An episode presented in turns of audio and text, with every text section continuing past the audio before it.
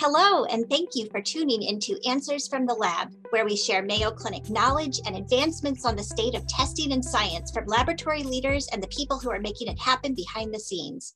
I'm Dr. Bobbi Pritt, the chair of the Division of Clinical Microbiology in the Department of Laboratory Medicine and Pathology at Mayo Clinic in Rochester, Minnesota. With me today is Dr. Bill Morice, the chair of the Department of Laboratory Medicine and Pathology at Mayo Clinic and the president of Mayo Clinic Laboratories. This is our weekly discussion with Dr. Morice, in which we learn about updates in the field of laboratory medicine and pathology. Hi, Bill. Welcome back to our weekly chat. Thank you, Bobbi. It's good to be back. Yeah, so we have a few things to talk about today. Some updates on the COVID front. Holidays are coming up. Some states are seeing increasing cases, and and some others are seeing decreasing COVID cases. So maybe yeah. we could talk about that a little bit.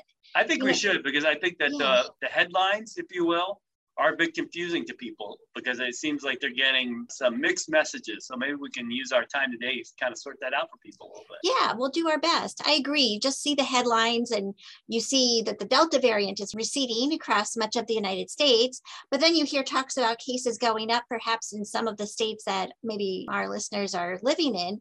So the story, you really have to delve into the data on the CDC webpage. It's all there. In the United States, it is true that overall, our cases are going down, but that's mostly really attributable to cases going down in our warmer weather states, the southern states. First of all, we still have community transmission at the highest level, so that dark, deep red on the CDC scale, but we're also seeing increased numbers of cases in the states that have the colder weather. For example, our top five states with the highest number of new cases daily per capita are Alaska, Montana, Wyoming, Idaho, and North Dakota. And other northern states, like where we are in Minnesota, are seeing increasing case numbers. Yeah, so, yeah. for example, Alaska has 125 cases per 100,000 people each day. Wow. It's really interesting. And it's kind of seeing how this is rolling out, if you will, across our country. So, what we saw in India, actually, which is where, of course, the Delta variant was first identified, was it was, a, of course, that extremely rapid rise in cases that was really caught the attention of the globe for, for the, how harmful it was and how damaging it was for that country. But then it really fell off really quickly as well. So they saw once they kind of got through, there was a precipitous decline. And that's really what we've seen in the southern states is that there's been there was this rapid rise in the mid to late summer, but now as we've gone through September, the numbers have really fallen quickly. And because that's where the bulk of the cases were earlier in the year, the national trend is for the numbers are dropping. But to your point, we are seeing, like in our region in Minnesota, Wisconsin, what I would describe as a swell as opposed to a surge. Mm-hmm. The numbers have been mm-hmm. kind of not quite a steep an incline, but going up and up and up. And as a result, now we're kind of seeing having to deal with this in a little bit of a different way. There's the national trends, and then there's what's happening in, in your neighborhood and in your area. They might not always be one and the same. Yeah, so that's a really good point for our uh, listeners that are in the United States. I think it's really important to listen to your local news, maybe go to your state health department website and find out what's happening locally because the national headlines might be a little misleading. And of course, for our international listeners, it'll be the same advice listen to what's happening locally in your area. Yeah, that's right. Because as you were mentioning, yeah, the rate, even the rates of community transmission are quite different, I think, in different mm-hmm. parts of the country right now, and certainly in different parts of the globe. The other thing people are hearing about is just the fact that many of the hospitals are very, very full right now, and to the point where there's concerns. I know in Minnesota, there was a headline last week that I think that the number of ICU beds available in the state were at the lowest number since the onset of the pandemic. And I think those sorts of messages are also a little bit confusing for people, particularly when they hear that the cases are dropping across the country. I agree. That's why we have a podcasts like ours, I guess, to hopefully uh, yeah. put it in perspective. Because I was just looking at the CDC maps this morning, and they have the whole of the continental United States in this deep red color, which is the highest for community transmission. But that's a bit misleading. We really need to look at it at the state and even the local community level. Yep, you're right. And the other reason we need to look at it is to understand what's happening in healthcare in your area as well as COVID, right? So, and, and, I think the reason that we're seeing the hospitals being so busy in many parts of the country, even though the case numbers are coming down, is really threefold. Number one, people had deferred care. If you think back to where we were a year ago, most people were either deferring elective care or they just couldn't get it. And so elective doesn't mean that it's not really needed. It just means that it's not emergent, right? And mm-hmm. so the hospitals are already busy now taking care of the healthcare needs of people, some of which they deferred because of the pandemic.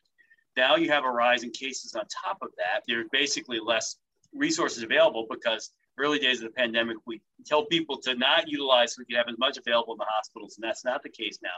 And then, of course, we've seen challenges with the workforce. There's been, uh, you know, I tweeted, I think a week ago, that since the onset of the pandemic, over 500,000 people in the United States have left healthcare, at least, mm-hmm. you know, hospital-based healthcare for a variety of reasons. And so there's sort of all these other things happening in the background. I think the bottom line is it's all the more reason to really be careful and trying to protect yourself mm-hmm. from both COVID and other respiratory viruses. Influenza is going up. I think in D- Washington D.C. area, they're having a lot of influenza right now. So, all the more reason. The reality is that COVID is still with us. Mm-hmm. That we're, we're, it depends on where you are. The hospitals are really busy. So the more you can do to kind of be mindful and protect yourself, the better off you'll be, and we'll all be. Well, I think that gets into another important point that we do have ways to protect ourselves. I've been traveling more. I don't know if you've been traveling more, Bill. We know how to keep ourselves safe while traveling. I was very conscientious about wearing a, a, mask all the time when I was in the airport and on the on my flight. And and people are going back to traveling going to meetings. There are now more virtual and hybrid meetings again but we can't let our guard down. And of course not just travel but we have the holidays coming up. People are going to be moving indoors. In fact, I think that's probably what's driving a lot of the cases we're seeing in the northernmost parts of the country where it's colder is people are moving indoors into these poorly ventilated spaces. They're sharing meals together. Schools, of course, have reopened up. People are going to be gathering for the holidays. So it's more important than ever before to remain vigilant and keep ourselves safe with some of these things like masking and vaccines, of course. And there's some new news on that front we can talk about. Yep, that's right. And I think before we move off of that, though, yeah. is that thankfully the Delta variant is on the wane in many parts of the country and some parts of the globe. We don't know if things project as they are. Getting together and gathering for the holidays another year into this can be really important. And we have to strike the right balance of what's safe and what's not safe and what's possible, what's not. I think right now we, we won't really know. Just like, you know, COVID's always been kind of the two week windows. Hopefully, we have to just keep watching the trends and see where we are come Thanksgiving and Christmas to know a lot of the answers to questions on people's minds about getting together and traveling and everything else. But your point, for now, stay safe. And part of that safe is, is vaccines. And we do have more in new news on that as well, I think, right? Yeah, we do. Well, so first, the numbers we have about 77.1% of people age 12 and over that have received at least one vaccination in the US, goes down a little bit, 66.7% for those that are fully vaccinated. But now we've been hearing more and more about boosters in the news. And it was just recently that the US FDA advisory panel voted in support of booster shots for individuals who had received Moderna and Johnson and Johnson vaccines. And of course, we already have boosters available for select populations for the Pfizer vaccine. So I would tell people to look at what type of vaccine they received. If they can't remember, get their vaccine card, which is also becoming more important to have handy, and then check with their physician or their state health department or their local healthcare system and find out if they're eligible for a booster. Yep, that's right. So more news to, will be coming both on boosters, vaccination in kids. I think that data is going to be, you know, in the five to 11 year old age group, that, that data is going to be coming forward. So there'll be this dynamic between vaccination and what's happening with the pandemic and all of these things. But hopefully we can move through to get past the pandemic stage mm-hmm. here pretty soon. But I guess we'll end on that just last week, the public health emergency in the US was extended for another 90 days, which is important mm-hmm. for all of us around things that have gotten emergency use authorization and everything else. So more to follow. Hopefully, we'll that in many parts of the country the trajectory is on the right in terms of people getting vaccinated and cases coming down. So we'll talk in a couple weeks, and and hopefully the picture will continue to get rosier.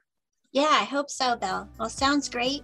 I look forward to talking to you again next week. Yeah, yeah, we've made a habit of it, so why not keep it going? Sounds good.